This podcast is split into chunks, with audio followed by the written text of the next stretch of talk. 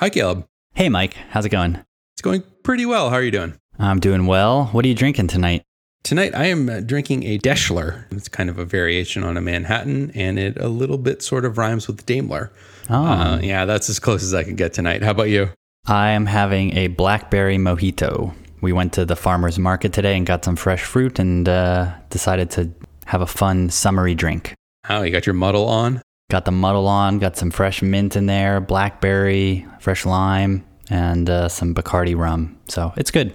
10 4, good buddy. Pretty, pretty good. So today, uh, I thought we could chat a little bit more about the Tesla Semi and sort of the background on semi trucks and just sort of I can speak for myself and uh, maybe you'll chime in. I did not know very much about semis uh, up until this week.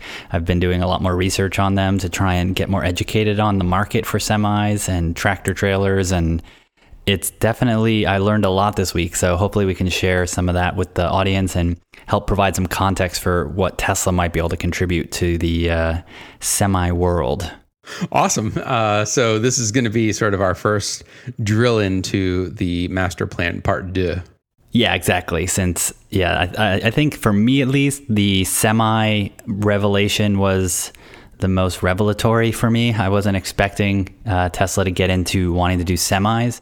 I didn't know how big a market it was. I didn't know they had someone on their team who had helped create one of the best selling semi truck programs of all time. And uh, yeah, it just seemed like such a different audience since they've been focused on consumers. So um, wanted to understand it more. So that's sort of what we want to tackle uh, tackle in this episode. Excellent. So, what did you learn about uh, about the state of the semi industry? So the first thing is that it's pretty young. Um, so in the U.S., trucking really started taking off during World War One um, with the construction of paved roads. So It's an important precursor. it is important, but you know, before paved roads, you can't really have a very large trucking industry. Um, so that's sort of in the 1930s. Trucks started becoming a, a a, a mode of transport for goods, um, separate from rail, um, which was sort of the predominant one. But as you can imagine, if you don't live near a railroad station uh, or if railroad doesn't go through your town, it's going to be much more expensive to get goods to you.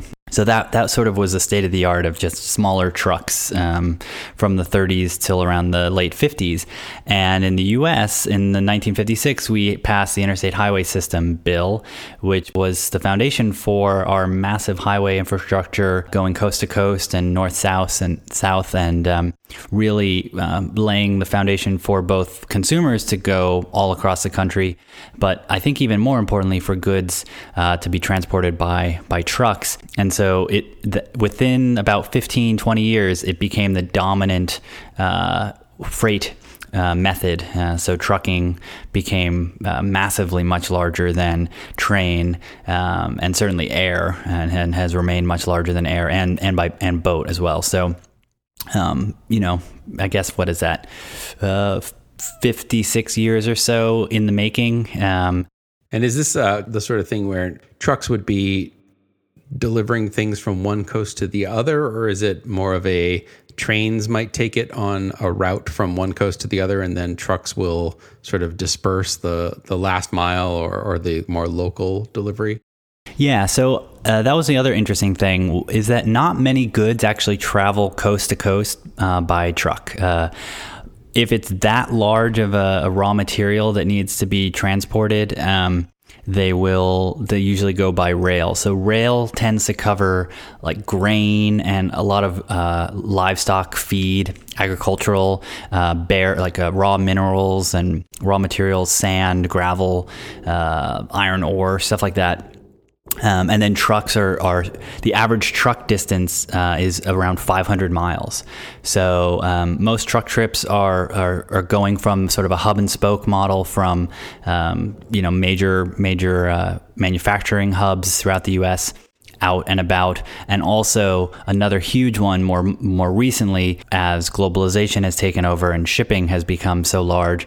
Going from the port of Los Angeles is a huge uh, tractor trailer uh, Nexus, uh, and then also on the East Coast for some of the shipping uh, from Europe. Um, but uh, yeah, trucking is is not usually used for total cross country uh, unless it's for like UPS and FedEx type uh, consumer packages.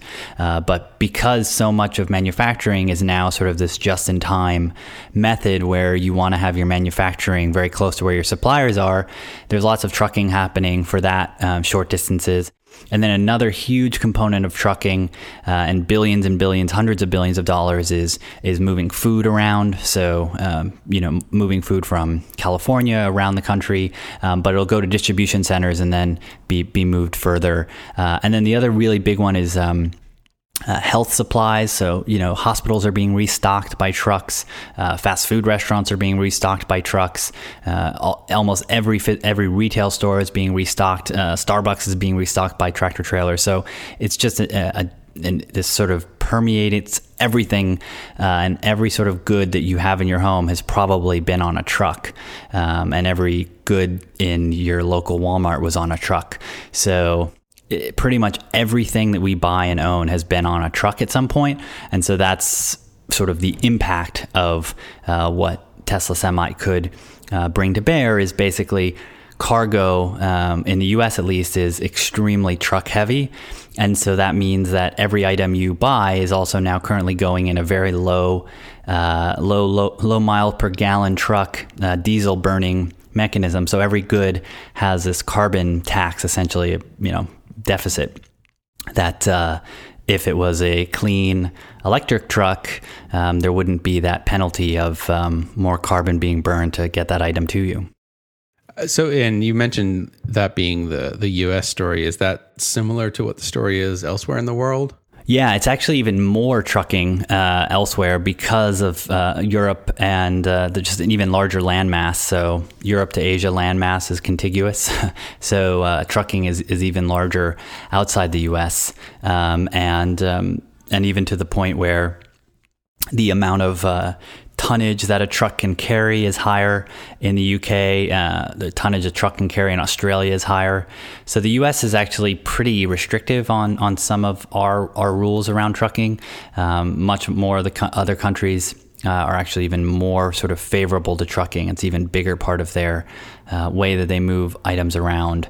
Um, so yeah, trucking is huge globally as well. I think today we'll focus more on US just since that's a little bit closer to to our um, you know the little bit of uh, innate knowledge we have about it, and uh, also um, most of the uh, many of the trucking manufacturers are here in the U.S. Um, there are some international ones, but um, the majority of trucks, even semis sold for other countries, are coming from here. So. Um, the market is definitely quite large here as well, um, and and also I think one of the sort of just sort of sense of scale. So about 10 billion or so tons of freight annually in the U.S. Uh, is moved around through trucks, um, and it, there's about three million semi trucks. And um, I learned a new classification. So those those are called Class Eight trucks. So the 18 wheelers are Class Eight. Um, different levels of commercial trucks have different um, classifications, both for the certification you need to drive them, but also for different regulations around how heavy they can be, um, when you can drive them. But Class 8 trucks, there's nearly 3 million of them uh, in the fleet. So that compares to hundreds and hundreds of millions of passenger cars. So much, much smaller total footprint of, uh, vehicles, but extremely high amount of uh, miles. And yeah, they probably sit idle a lot less than the passenger vehicles do. Yeah, yeah, exactly. Only only about um, 29% of the time uh, is a is a truck driving around without a load on it. Um, so you know, even when they're driving, they're almost at 70% efficiency of of transporting goods. So um, you know truck truck companies and independent truck owners work really hard to make sure that when they're driving those they're driving them with goods and they're they're making money. And i think that's sort of one of the other really big sort of light bulb moments for me in just thinking about the uh, how how this semi could be useful for for tesla is that um, the the people who are, are buying these trucks are, are buying them not because they're flashy or because they're fast or because they're exciting. Um, a lot of the characteristics that people have been buying Teslas today, but because they are a lower cost of ownership. And we'll get to more of that. But essentially, just really trying to make sure that uh, every mile they drive is as low cost as possible because that directly impacts their profit because um, it's a commodity uh, to, to move goods and services around. And so if you have a lower price, uh, you're going to get more business. And so they think of their truck as part of their business and not, um, you know, where we think about buying a, an Audi or Lexus and, you know, we might be comparing the sound system not necessarily thinking about the total cost of ownership over its lifetime. Uh, and, and obviously, semis are, are considered much more of a business asset than a personal asset in that way. Yeah, I mean everyone loves the uh, free shipping, right? Like that's the big the big draw. If you have Amazon Prime or or if you uh, if you order from companies like Wayfair or any of these other places that advertise free shipping. Yeah, exactly. So the the amount of, of uh, ground shipping that's happening to accommodate those, and, and FedEx and UPS are are some of the largest uh, fleet owned semi truck companies, and then folks like Walmart uh, obviously ha- have their own trucks, and then many of their suppliers have their own trucks as well that have to bring those goods to the warehouses for Amazon. And so, um, as as more and more uh, people are buying things online, uh, the the goods still have to get to the distribution center. So trucking miles continue to increase, um, even in the in the context of uh, an e-commerce world. So it doesn't. There's no sort of prediction that um, truck miles decrease in the short term or even medium term, from what I could find.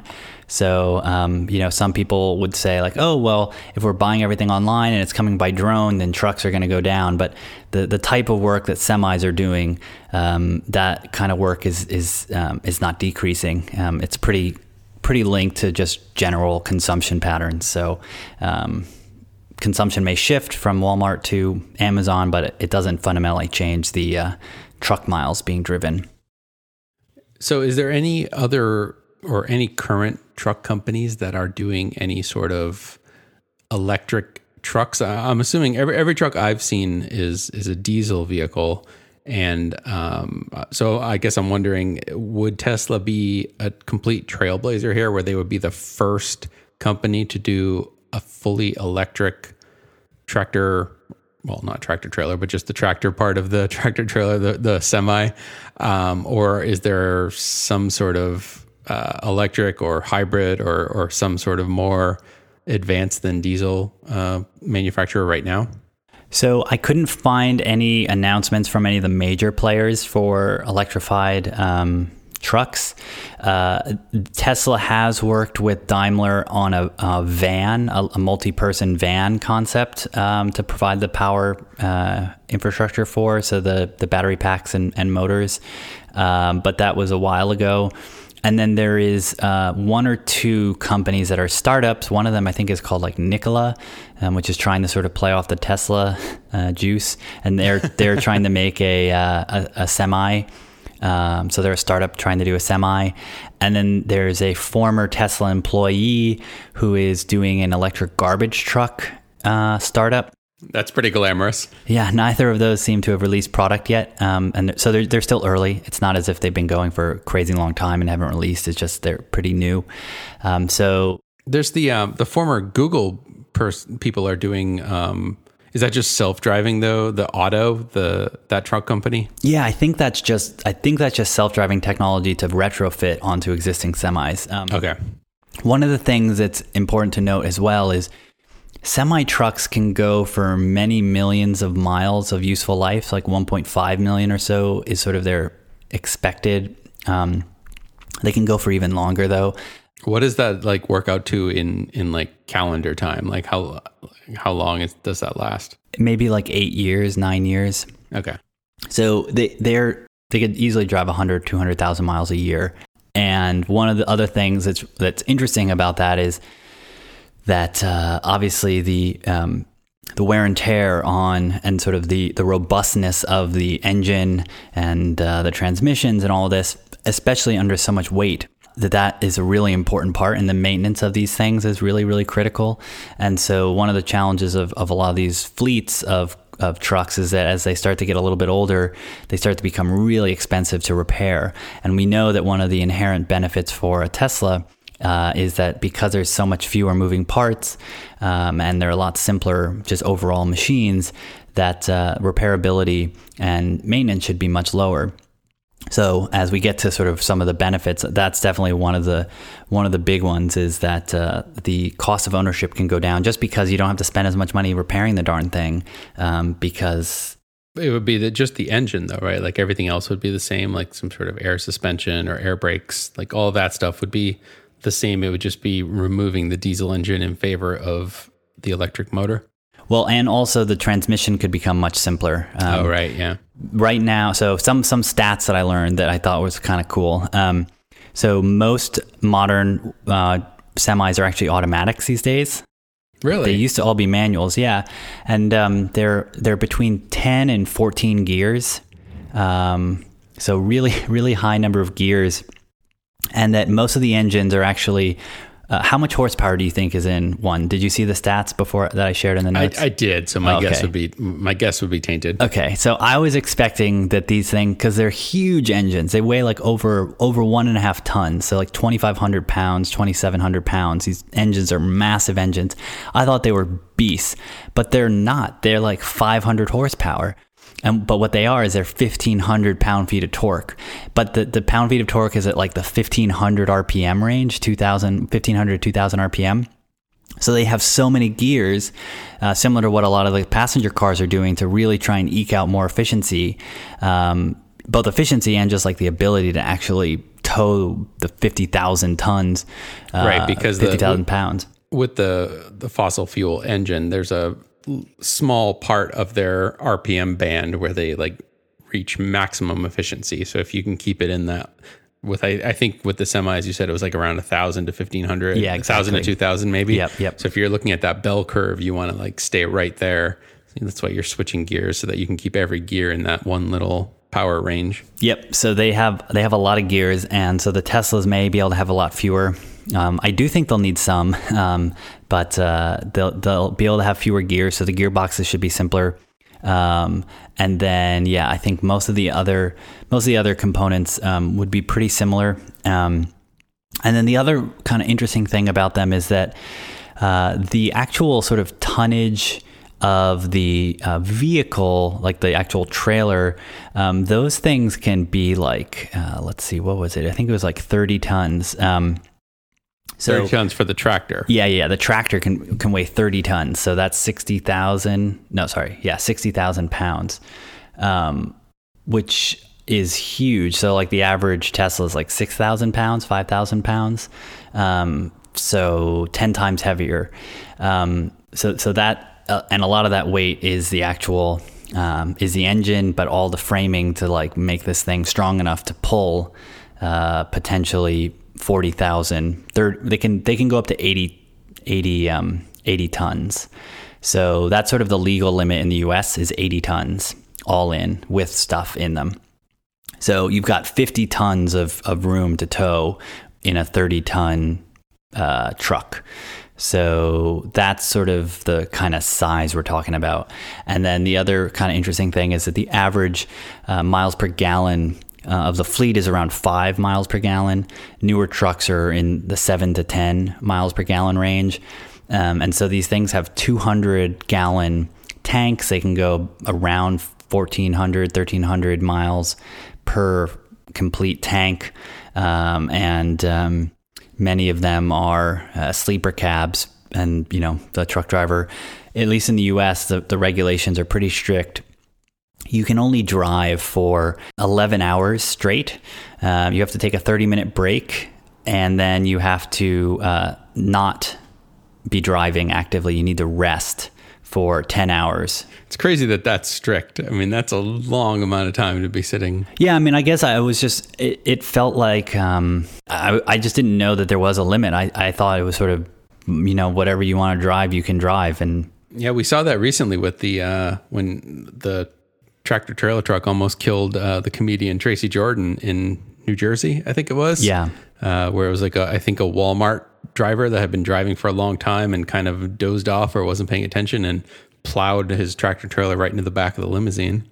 Yeah. Oh, sorry. And sorry, the um uh yeah, it's uh you have to rest for 10 hours. Um and so the the kind of interesting thing there is that with 11 hours of actual driving time, you have to have the truck sitting around for a while. Um, and many of the truck drivers are independent uh, businesses. They're sort of one one man, one woman shows, um, and so they're just sort of one person.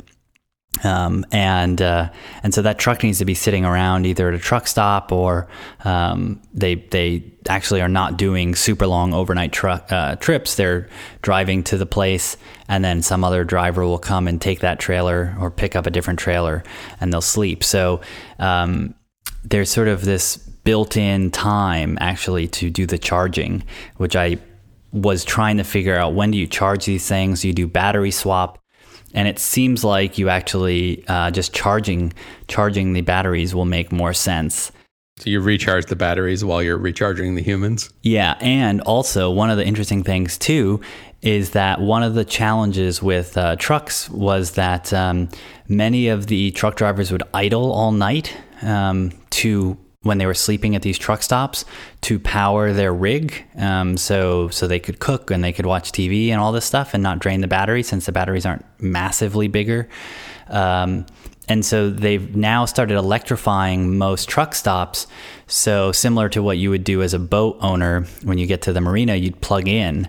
Um, so now the trucks are plugging in even though they're not electric tr- uh, trucks, um, because they don't want to have to idle and waste fuel. So it's more like an RV at that point. Yeah, it's more like an RV. But what's interesting then is is that truck stops actually have more electrification uh, than I thought. Um, obviously, it's not high enough amperage um, to to handle the type of load that you need for superchargers yet. Um, but that that um, truck stops are there to serve truck drivers, and they are pretty responsive to what they need. Um, so I think that uh, my expectation of how do you solve the charging problem because you can't have a semi pulling into the Mountain View, uh, you know, computer history museum. That's just going to take up all the stalls. It's not going to work. I'd like to see that though. That would, that would make an entertaining YouTube video. Yeah, I mean, I think that would uh, someone someone may try it if the if it's the same supercharger cable, um, but it's sort of interesting to think about how that will work. And I uh, in discovering that the truck stops already have this sort of relationship with uh, the truck drivers to help them reduce their costs and that they um, sort of can charge rent to sort of be there through the showers and uh, and all the fuel they're making and selling um, that there's so much diesel fuel being sold uh, to truck drivers that uh, if it does transition to electric to some degree, I think the truck stops will um, will start allowing them to charge there, and you could charge easily at a supercharger speed, fill up uh, the type of amount of energy you would need um, in in that amount of time. So, do you think it's the electrification of the semi truck that makes it interesting to Tesla, or do you think it's the autonomous driving? Like, is it is it the do they think that there's a path forward just offering like electric, essentially electric freightliners or whatever, or is it that it is a uh, future play for like these autonomous vehicles that could drive the cargo from one point to the other? Yeah, I think that it is. Um, I think it's both. I think that even now, uh, with autopilot, there is a case to be made that it'll be safer, and so I think if you're so one of the one of the other stats that really blew me away was that um, that driving a truck is. Uh, is 12% of the uh, total of work related deaths come from truck drivers in the US, and that uh, statistically it's five times more likely to die as a truck driver than the average job um, from OSHA. So choosing to be a truck driver puts you at much, much higher risk of death than uh, most jobs you could, could have in the US. I would not have guessed that. Yeah, it's so much higher, and so we have millions of truck drivers who are at much higher risk of death than other other uh, occupations.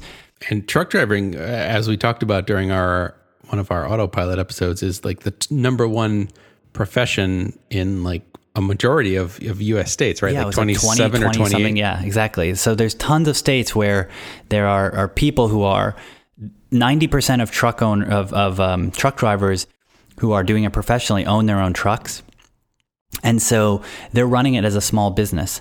And so, and also because they have to buy new trucks every decade, they have to buy something new.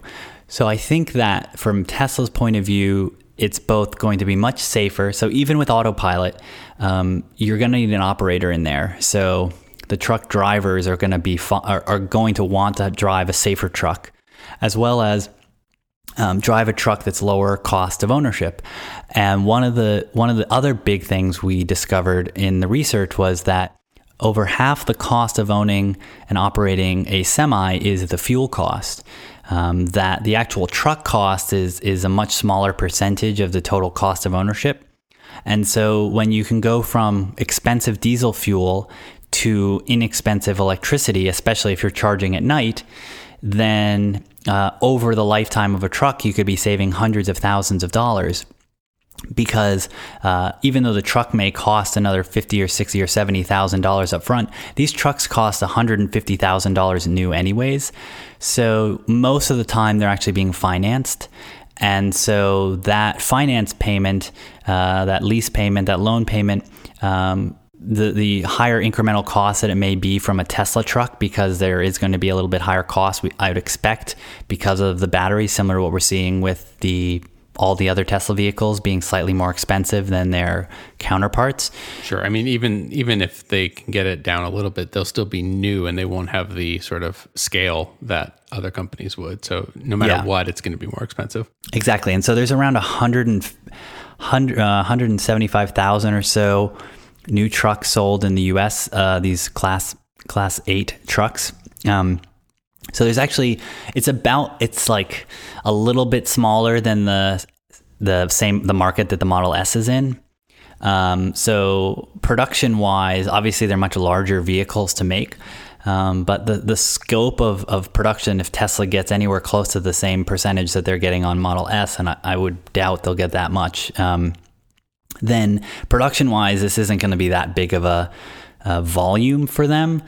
Um, where they produce it's an interesting question. What line do they spin up a new factory? So those are big questions. But uh, yeah, to, back to your original question, I think that the safety aspect's really big, and I think that the from Tesla's point of view, they want the sustainable transport and sustainable energy uh, as as their goal, and that uh, a huge amount of of um, fossil fuel uh, burning trucks coming off the road uh, advances that mission and um, certainly will touch a lot of people because even if only five or ten percent of the trucks are, are Teslas, um, that's still a lot of goods that are now being transported every single year that are, are no longer being transported by diesel burning trucks.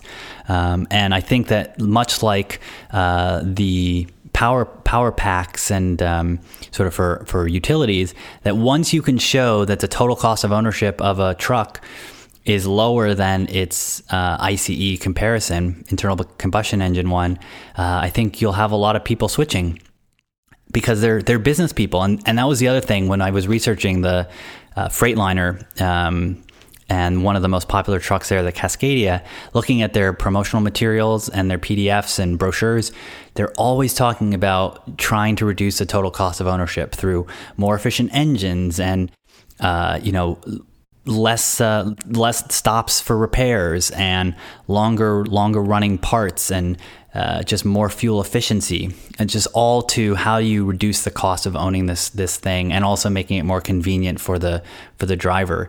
Um, so both of those facets, I think Tesla's going to have really strong.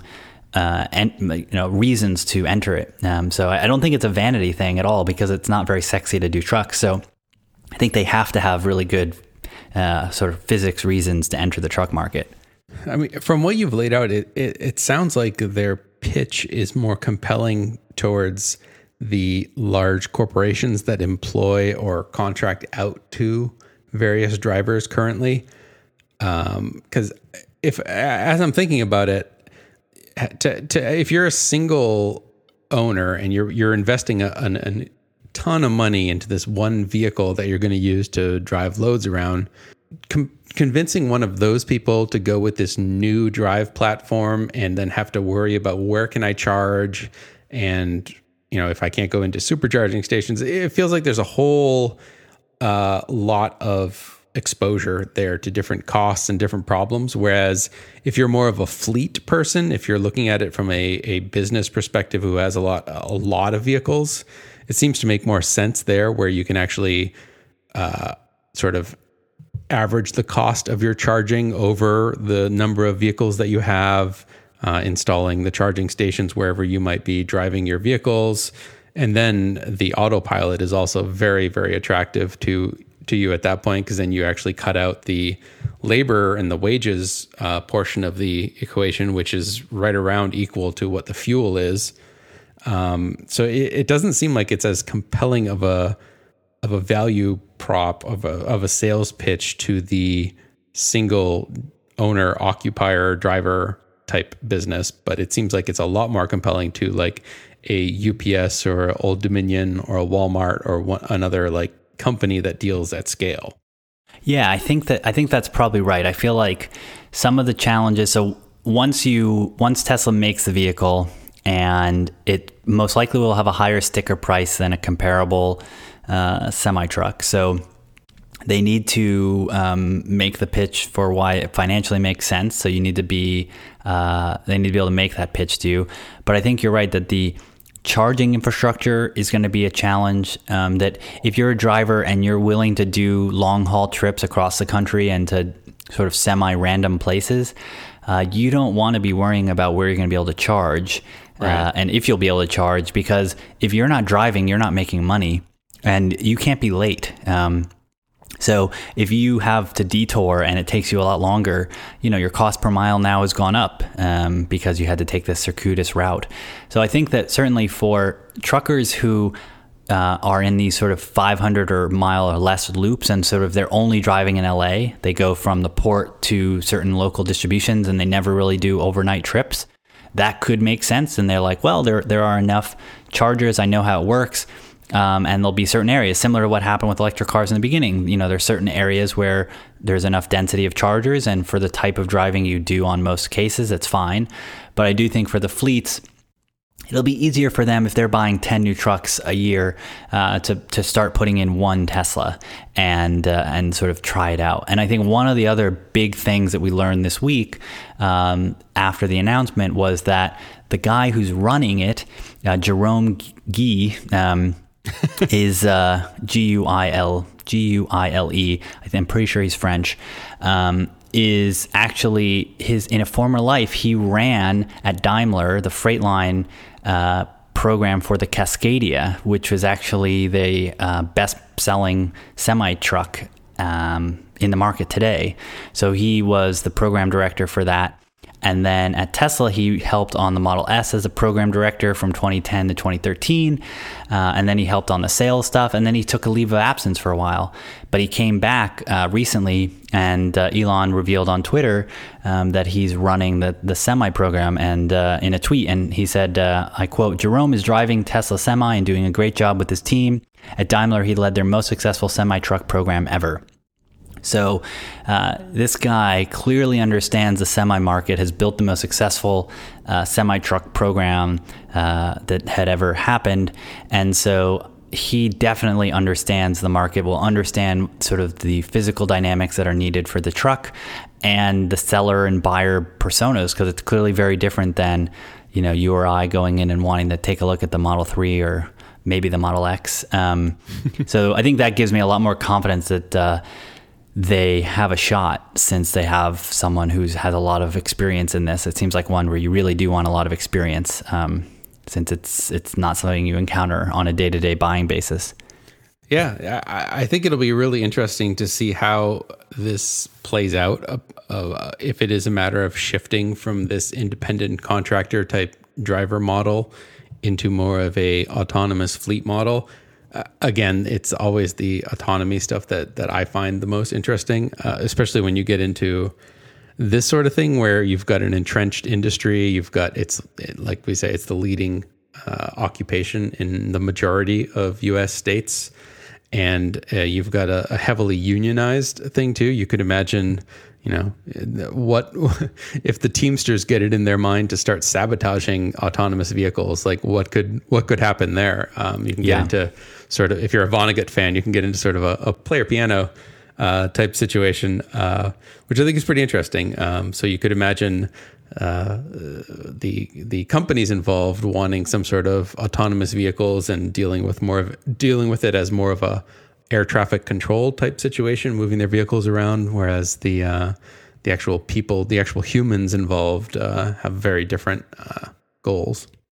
Well, and certainly, I think one of the other big things as the autonomy comes up is that Tesla may not be selling to the same people they've been selling to before. Um, and, and it really depends on when this thing launches.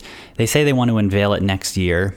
Um, so that's you know six months to, to 18 months from when we record. And does unveil mean just show a model or actually have it available for sale? Exactly. I, I mean, they certainly, I mean, showing it off, and then it could be anywhere from a year to many years from when they actually ship it. So if they if they ship it and it's not fully autonomous, then they have to most likely sell into the existing infrastructure. And I think it goes back to your point of going into fleets. But they mentioned in their post that they intend for all Tesla vehicles to be fully autonomous. So the truck is is no different there. Um, and so at, at some point, they may be selling to the companies that traditionally don't even have trucks on their own because managing a fleet of trucks and managing uh, the drivers and the logistics of it to make sure you're utilizing it well uh, is something you usually would want to outsource. But it may be the case that if you are, um, you may actually want to own your own semi as a, as a business at this um, in the future because you can have it driving for you all the time and there's no person there. It's just the truck and Tesla will service it. Um, and and also you'd expect there to be many new trucking companies that spin up that are just managing their fully autonomous fleet and sort of don't have the legacy uh, infrastructure and costs of, of traditional shipping companies. So, it well, the drug running industry just got a lot simpler too. Sure, yeah, certainly, and uh, yeah, and, and also like yeah, just sort of the uh, the the danger aspect of it, um, and sort of the fatigue and challenge of it. Um, so it's really interesting, and certainly Tesla is now in the future. They're they're setting themselves up for another PR problem with trying to destroy uh, this massive set of jobs, and they're going to be taking it on the chin, uh, no doubt, for for doing it. So, yeah. and interestingly, the the uh, fatality uh, equation kind of flips a little bit here, where when you're in a Model S or an X or, or certainly a Model 3, you're in a smaller vehicle, and it's more likely that if you're engaging autopilot, you're going to be the only one, maybe like a small number of other people. But um, as we've seen recently with the terrorist attack in, in France, if you have uh, a large, heavy vehicle that goes out of control, then it becomes more of the autopilot becomes other people's problems a lot more so than it would be with a single occupant vehicle. Yeah, that's true. Definitely a lot more dangerous um, overall with the, the, the physics of stopping a 60 ton, 80 ton vehicle are very different than stopping a two ton vehicle. Um, a lot more energy to stop. Until we get some sort of anti gravity drive or, or something more exciting. Yeah, exactly. So I think that uh, w- one last thing I just wanted to point out or sort of call out is that um, you know the motors themselves to make the vehicle happen. You know, there's already more powerful horsepower motors, and um, and so getting more torque out of motors is is uh, is super is very possible. Certainly, with the, with the electric motors, they could just put them in in every single wheel too, right? Like instead of having a transmission model, you could just put them right on the wheels too, and multiply by what, six wheels you might have. Yeah, so I think they, they may have instead of like a dual motor semi and maybe a quad motor or octuplet motor in the tractor. Um, and so they don't necessarily even have to change that much about how they've been manufacturing their motors, which would be really interesting if they go to a model of sort of the highest performance motors they're using in their Model X, but just times eight. Um, that could potentially provide enough uh, thrust and then on the battery pack side, uh, some some guys on uh, Reddit and some physicists I was looking at um, who are well self-proclaimed physicists. We'll see if they actually are. uh, was that sort of calculating that you'd need for about a for about a 750 or 800 mile range uh, semi, you'd need about um, 1,500 to 2,000 kilowatt hours. Um, so about 15 to 20 times the battery pack size of what's in a Tesla today. Um, and so you most likely need to put that either somewhere in, in the cab, but also maybe in the trailers. And so then the trailers become swappable and assets as well that you, you move around. Um, so that'll be really fascinating. Surely they can't be talking about changing the trailers though. Like the whole the whole benefit of the industry is that the tractors are interchangeable and you can just pick up trailers wherever you go. It seems like uh, as soon as you start trying to do something different with the trailers, then you get into a whole whole separate equation. Yeah, I'm, I don't I don't know that that's another point that has is a big question mark of what do they do there because obviously yeah there are trailers that are there are different configuration trailers, um, and there are some base platform ones that you can then do other things with. But yeah, most of the time you see these guys towing around other people's trailers. So how they're going to fit all of that in a in the in the truck, I guess there's they're going to have to stack the batteries in different ways. So that'll be really fascinating to understand. But it does look like back of the envelope, it would be possible to make this thing um, with the current technology with the Gigafactory. Um, so physics doesn't seem to be holding the back right now. No, but there were questions. I mean, there were people just not sure that this would even be possible that you right. could uh, create have enough, you know, in, a, in something that wouldn't cost a million dollars. Um, but it, it, looks like it'd probably be a, a fifty to a hundred, two hundred thousand dollars more than the current ones. But over the cost, over the lifetime, maybe be able to save you a few hundred thousand dollars. Um, in in total cost of ownership. So and that's just the one that could launch now. Obviously, the cost curves keep coming down over time. So um, that that doing some of that math over the past week was nice to see um, that it does seem plausible um, and possible uh, from you know where this is going to be. That it's not some crazy niche product. That it could potentially be a straight line competitor for for semi trucks. Cool. Cool. All right. Well, that was uh, that was semi interesting. I am not sure how to interpret that, but I will move forward anyways. You could say it was semi exciting. So, semi exciting, and I'm uh, I'm semi buzzed. Still have half my drink. I didn't drink too much tonight. All right. Well, let's just let's bring this semi in for a landing here. In for a park job. Um, so yeah, if uh, if anyone wants to share some of their thoughts, if anyone who's a listener does drive a truck professionally, would love to hear from you. What do you think about the semi announcement? Yeah. Um, yeah, like how old is your truck? How long do you have it? Like any stats about how you sort of run your business would be really fascinating because I, I had a hard time finding too much on there online about um, people sharing uh, their their sort of uh, stories. So would love to know about that. Um, and you can let us know about it on Twitter at The Tesla Show uh, and also on our website, uh, theteslashow.com. And if you're into Reddit, we have a subreddit there, r slash The Tesla Show, where you can uh, conversate on our posts um, that we post every episode, as well as get our drink recipes for the beverages. Excellent. All right. Well, we'll talk to you guys later and uh, have a good one, Mike. All right. Talk to you later. Bye.